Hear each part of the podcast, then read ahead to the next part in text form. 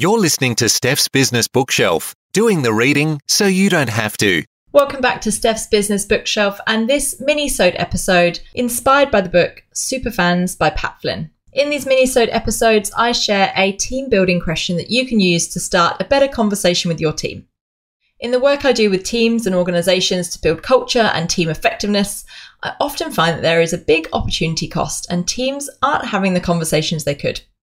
The idea of these episodes is to give you a bit of a conversation starter that you can use with your own team. And these are inspired by the books I've read and been talking about in the main episodes of Steph's Business Bookshelf. This week I talked about the book Superfans by Pat Flynn. It's a great book, I definitely recommend. Obviously, if you haven't listened to the main episode, go and do that after listening to this one. But what you missed is how to turn your followers into superfans, how to get them involved, how to remember the lemons, and how to make it personal. And to find out what those means, you're going to have to go and listen to the main episode.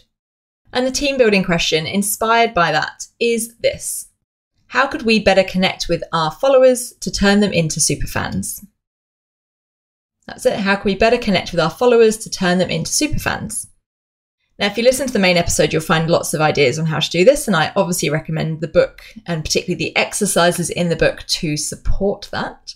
But it's a great conversation starter because potentially you're going through the motions, doing what you normally do, without thinking about how to take people up that pyramid.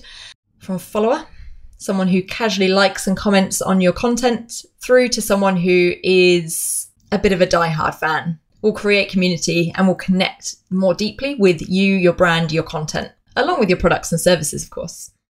So there we go. Hopefully that creates a fun and creative conversation for your team. If it does, I'd love to know more and hear how you get on.